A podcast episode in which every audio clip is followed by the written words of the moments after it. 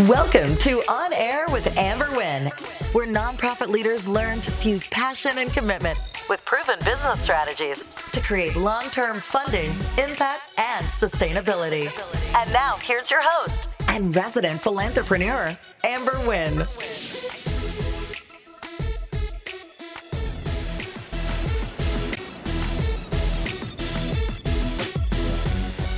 Hey fam, it's your girl, Amber Wynn, coming to you here today.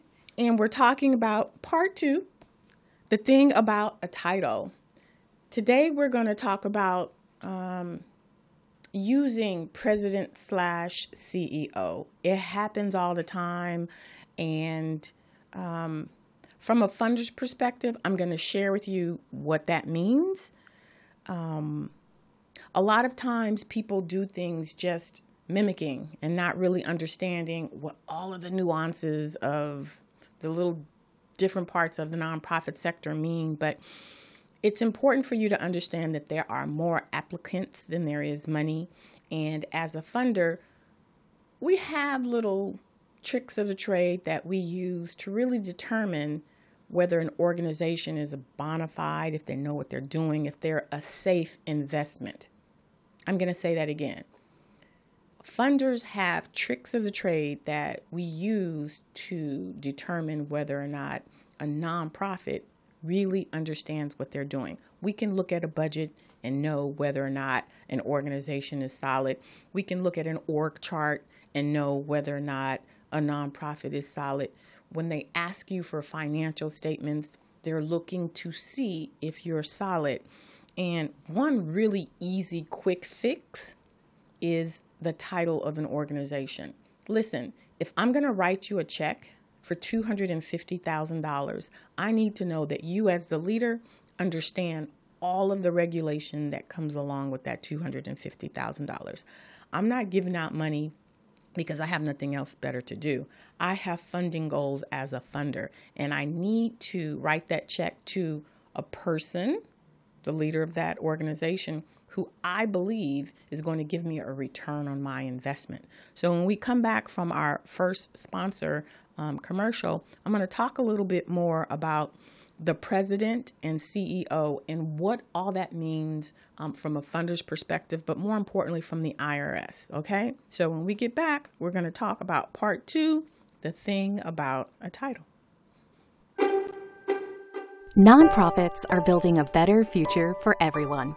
Whether your organization focuses on bringing clean and safe drinking water to everyone on the planet, or caring for people in your local community, nonprofits like yours are making a difference every single day. But nonprofits also face a unique set of challenges how to manage volunteers and operations on a limited budget, how to raise awareness about your organization and mission through storytelling and how to drive more engagement from donors to fundraise for your nonprofit. We believe that every nonprofit should be able to focus more energy on making an impact. Our mission at Google for Nonprofits is to equip nonprofits with the best of Google tools at no charge in more than 60 countries around the world your nonprofit can collaborate and communicate more effectively with smart, secure business apps from Google Workspace. With Gmail, your nonprofit employees and volunteers can send email from your nonprofit's custom domain. Teams can stay connected from different locations by using Google Meet and Chat. And you can access and collaborate on documents from anywhere with Google Drive. Increase your productivity so you can spend more time serving your cause or community. Through Google for Nonprofits, eligible organizations can receive free advertising to run ads on Google Search with ad grants. Ad grants enables your organization to appear in ads on Google Search when someone's searching for topics related to your mission. Your nonprofit can receive free advertising to raise awareness, reach donors, and recruit volunteers. Tell the story of your organization through video to create an emotional connection to your cause. With YouTube, nonprofits can expand their audience, reach new supporters, and connect viewers to their mission. And finally, Imagine that your donors and supporters could see exactly where their donations are making a difference. With Google Earth and Maps, nonprofits can create compelling custom maps that help tell their story to the world. Nonprofits are changing the world. We are here to help. Learn more at google.com slash nonprofits. We're back. Today we're talking about the thing about a title because titles matter. And this is really, really important, guys. I want you to understand you are in competition for a small pot of money. And as a funder, our responsibility is to pick the most capable, most experienced, most logical organization that we believe, based off of the information that's been given to us, is going to um, give us a return on our investment. That means you have to look the part. You know, how would you feel about taking your car to an auto mechanic and on the wall, the thing that you're trying to get, a catalytic converter, is misspelled? Is that going to make you feel good about your your mechanic? Like if this is what you do every day, you receive the box or whatever, nine times out of 10, even if you can't spell it, you see the spelling right there. I know for me, I'm not going to feel comfortable. This is the one thing that you specialize in and you can't even spell it right. Well, it's the same thing for a funder. Seriously, you're saying that you're a nonprofit leader, but you don't know the rules and regulations that the that the governing agency expects you to do. So, those are valid reasons to not fund your organization. You could be doing the most amazing work in the community, but it doesn't matter. You know why? Because during that process, when a funder is um, going through all of the different grants, that's all they have. They don't have the opportunity to talk to you. They've got to screen out, just like for a job. When you're submitting resumes, you're going to go through all of those resumes to get to the short list. It's the same thing for a grant. And I'm here to tell you things as small as a title make a difference because the title matters. A lot, I see this a lot. A lot of nonprofit founders will put um, president slash CEO. Let's talk about CEO first. Back in the 90s, um, there was this big push to change the title from executive director to CEO because nonprofit leaders felt like we weren't getting the same type of respect and we do the same amount of work running an organization as uh, a chief executive officer does in a for profit you're not going to get any argument from me there. I believe that nonprofit leaders probably do a little bit more, right? Because we don't tend to have the same resources. The challenge with the title is when you have chief, it means something. Typically, chief executive officer has up under them a chief financial officer, a chief operational officer, a chief informational officer. So you've got a C suite. That's what the chief stands for. That's why they call them a C suite. So you have the CEO at the top, and then they're managing that next level of C suites. But then up under those, then you typically have your presidents, and then up under that, you have your vice presidents, and then up under that, you have your directors, and then up under that, you have your managers, and so forth and so on. So in a nonprofit, that typically doesn't happen. You'll have the CEO, which is typically your executive director, and then up under that, you'll have a program director and then a manager. So it doesn't have the same weight because you don't have the same infrastructure. So, yes, you can take on the title of Chief Executive Officer because it is the highest ranking paid position in the organization.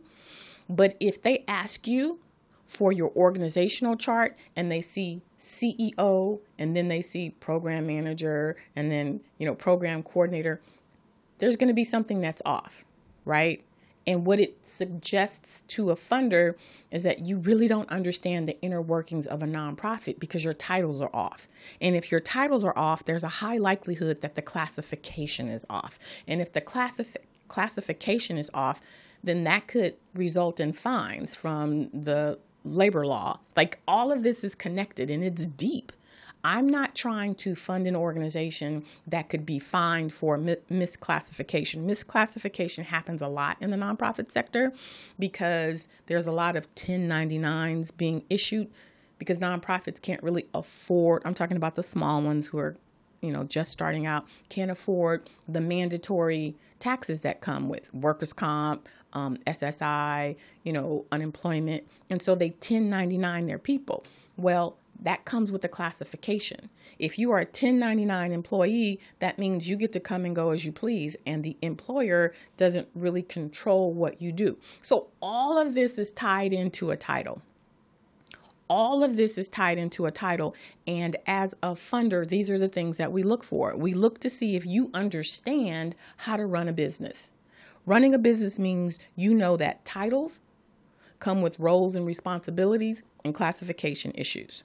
So that's the thing about chief executive officer. If you are a chief executive officer, then that means that you should have a C-suite that you are then managing and then that C-suite is managing, you know, their downline.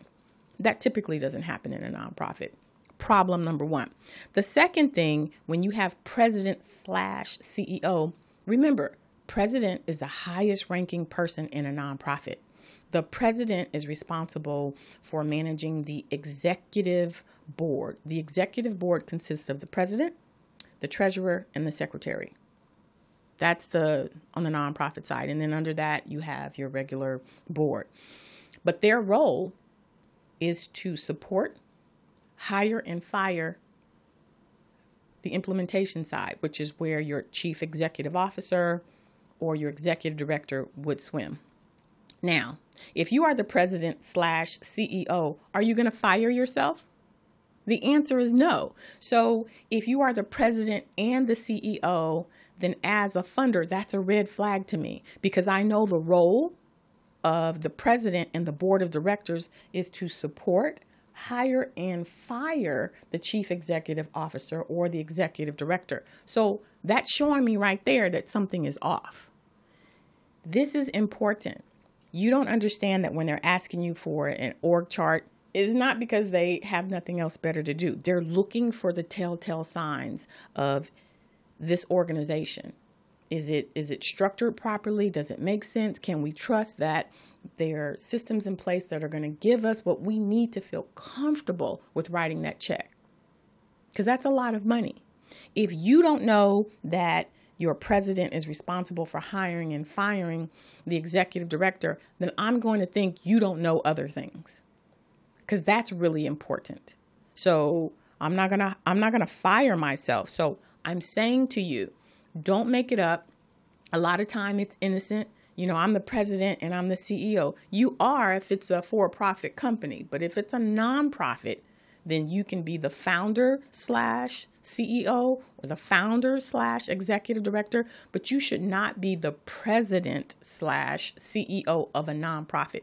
And people say, oh, I've been doing this for years and, you know, no one. Yes, yes, it's possible. What I'm saying to you, though, if you're going to be my client, if you're going to be in my tribe, if you're going to um, do things the right way, I am saying that's all it takes for a funder is to see that you have president slash CEO as your title to be a reason to put you in the no pile.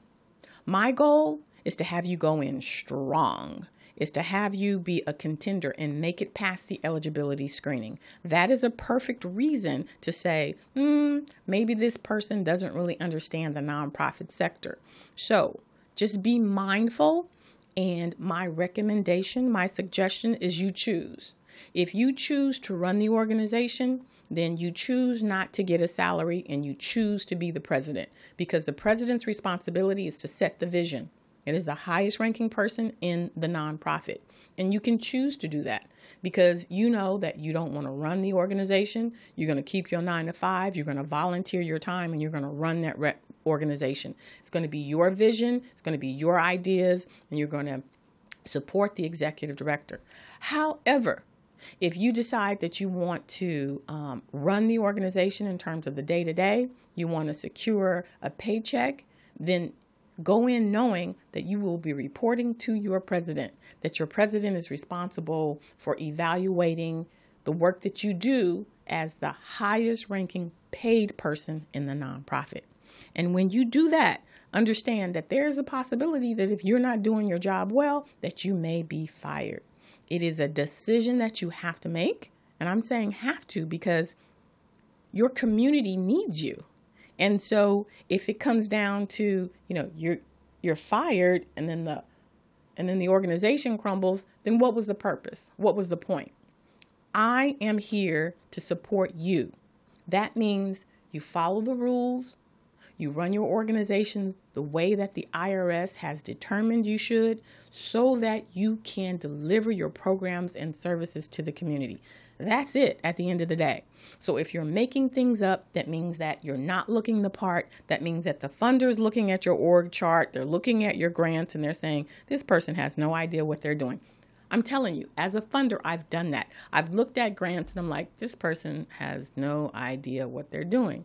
Making stuff up, titles and you know oh we have an executive board but we also have you know an advisory board and we also have you know um, a corporate board. Like they've got all of these things that aren't in alignment with what the irs would say is a functional organization. So you got to do the work because if you're trying to get funds you have to look the part. The thing about a title is that it means something. So if right now, as a nonprofit leader, you are functioning in the role of CEO, that's fine. I explained to you earlier the challenges about that. I would recommend that you be an executive director. If you're the founder, then you're the founder slash um, executive director and stay within the boundaries of the IRS because at the end of the day, you can be a chief executive officer slash president, but that may prevent you from getting your money. And that defeats the whole purpose. All right, enough of me on my soapbox. I think you get it. I think you understand that the IRS has certain rules and that funders are looking for you to abide by those rules. When we come back from this short break, um, we're going to take questions. We have a question um, from Roger um, about about the board and oh this is perfect about the board and what type of titles and positions they can hold in the organization. So when we come back we're going to go to ask amber. Are you a nonprofit organization with 501c3 status? Are you using video to promote your cause and attract donors? If you answered yes to both of these questions then the youtube nonprofit program was created especially for you. The YouTube Nonprofit Program allows you to activate your cause, broadcast a compelling story, and launch an effective campaign via YouTube. The program gives nonprofits access to YouTube tools that most users don't get an embedded donate button, call to action overlays, annotations, live streaming, and access to a community forum. So take advantage of this program for your nonprofit, and you can really see the results in your video and overall communications. Hey, we're back. This is part two of the thing about a title. And right now, we're going to add, I'm going to take your questions. It's Ask Amber. It's your opportunity to ask me your burning questions. They don't even have to be burning, they could be something that you've heard or you thought about, you want some clarification around. This question is from Roger. Roger's in Upland. He emailed me and he says, Hi, my name is Roger. My organization is fairly new. It's about two years old. The board is ready to hire staff. Yay, Roger, congratulations. Um, because they've been delivering programs, they want to function as both the board member and the paid staff. My question is Is that okay to do? This is a great question. So it's two parts. Number one, typically when a board, um, when it's your inaugural board, your first board, those are the people who are going to roll up their sleeves and they're going to do the work. So, yes, um, most times they're going to be delivering your programs, right? They understand that it's your first board. Generally speaking, boards go through three phases. You've got your inaugural board, that's the board that's going to do a lot of the hands on you know, programming. Your second board is when the board starts moving away from actually delivering services to, you know, being more of a governing board. So they're going to be supporting the paid staff. And then you have that third board, which is like your institutional board. And those are typically your high powered people and they're writing checks and they're making connections. That's where you want to get to, right? So it seems as if Roger is in that inaugural board where the board has been doing a lot of the hands on and now they've done a great job at fundraising and they're ready to get paid. The problem is, according to Roger, they want to hold both board positions and staff positions and no that's not okay to do. They're going to have to choose. Since they have the experience, they may be great candidates to be paid staff. But remember, as we mentioned earlier, the board is responsible for the visioning and the guidance and making sure that the organization is operating operating ethically. The paid staff, however, is responsible for taking that vision that the board made and implementing it. That's the day-to-day operations. What typically happens and I have this happen a lot during my my board trainings. You'll have the board. Um, she's like, oh well, she's my the the board secretary slash director of operations. No, no, you can't have that. Either she's going to be on the board and volunteer and not get paid, or she's going to be on the paid staff. The other thing that typically happens is you try to reward your board members for all of their hard work for the past two years. And when you move them from the board to these paid positions, you give them director titles. That is a mistake, but it is a common mistake because you know that they've been working hard. And so, again, you want to reward them. That takes us back to the classification issue.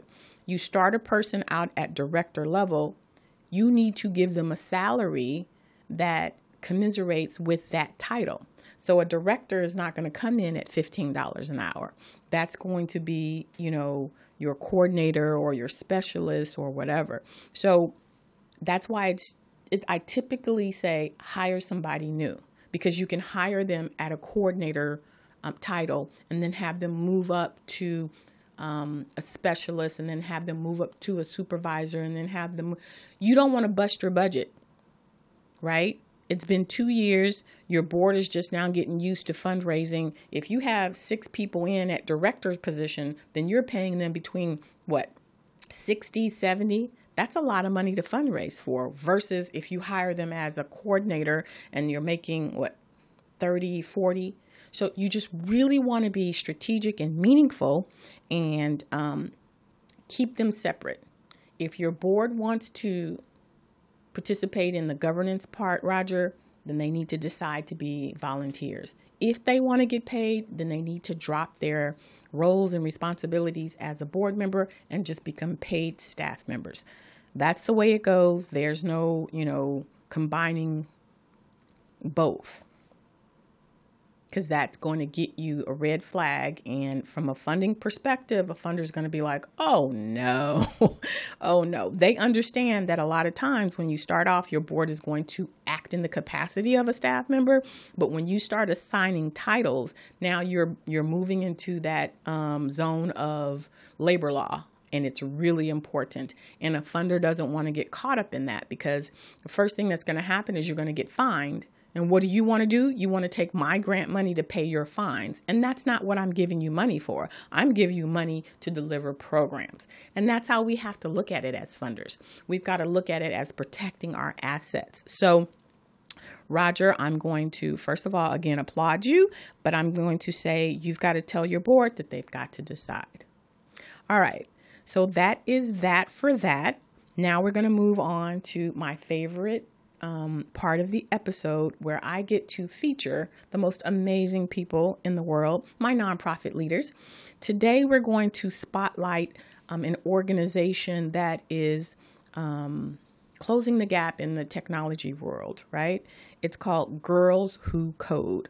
Through their online resources, campaigns, books, and advocacy work, in the US and around the world, Girls Who Code is reaching girls around the world, and they're on track to close the gender gap in new entry level tech jobs by 2030 through their in person programming, including their summer immersion program, clubs, and college loops. Half of the girls that they serve come from historically underrepresented groups, including girls who are Black, Latinx, from low income backgrounds, non binary individuals. Let's take a look at Girls Who Code.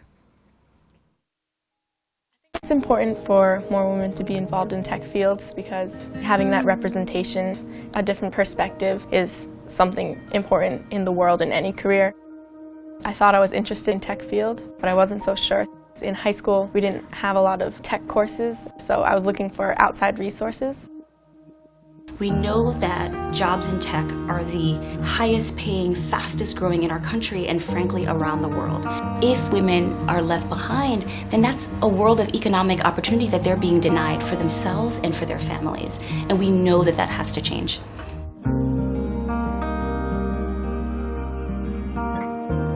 At Girls Who Code, we're on a mission to close the gender gap in tech and to change the image of what a computer programmer looks like and does. We work with girls across the country and now internationally who have come from communities that are historically underrepresented. Girls of color, black and Latina, and from low income households. And Girls Who Code absolutely gives them that confidence and pride and convinces them that they can do anything.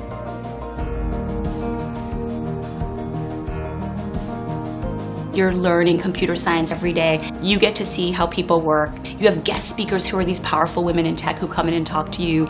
You get to go on field trips and see how tech changes lives.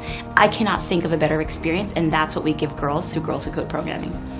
It's also about the sisterhood, the confidence, the bravery, a lot of what people call soft skills that are critical to them persisting in the field.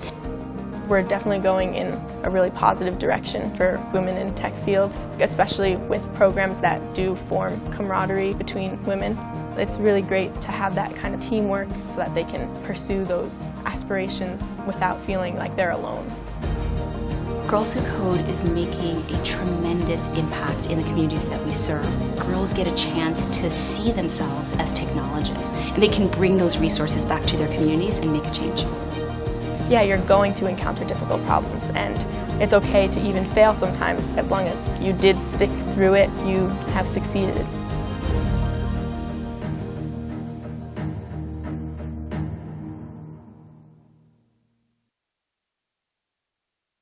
Thank you, Girls Who Code. If you'd like to support this organization, visit them at give.girlswhocode.com. So, we're going to move into the last part of our episode, and this is my mindset minute. This is when I pause and I share some of my thoughts about something in the nonprofit sector. And I've been thinking about this for a while because I think sometimes I may give out mixed signals. One of the things I always say is a nonprofit is a business. It's just a business with a philanthropic purpose. But that's not completely accurate. It is a business, right? You have to do things like operations and HR and marketing and finances, which is some of the responsibilities that you'll have to do in a for profit or um, company. But I want to be very clear and say this if you want to start a business, then start a business, meaning start a for profit company, right? Don't try and morph your nonprofit organization into your own personal business. It's not going to work. And what's going to happen is it's going to put you in a bind that you just don't want to want to get in. A lot of times people start nonprofits thinking, "Oh, it's my business and I'm going to this and I'm going to that." And it just doesn't work. I've been in the business for 30 years and I've seen all types, right? Well, can't we just this and can't we just that? No, you can't. You can't because the IRS says you can't. And at the end of the day, a funder is going to do what the IRS says versus what you think they should do. And I'm going to use myself as an example. Um, I started a nonprofit, and the nonprofit does exactly what my consulting firm does. The nonprofit's goal was to work specifically with executive directors because having been one, I understood the plight and what I wanted to do was to have government and corporations give me money so that I could then, um, you know, train nonprofit leaders because I know the struggle. professional development in the nonprofit sector is a challenge because you're trying to, you know, run programs and, and, and, and give your people salaries. So my thought was, all right, I'll just have the grant money come in and, know, and it turned out not to be that easy, right?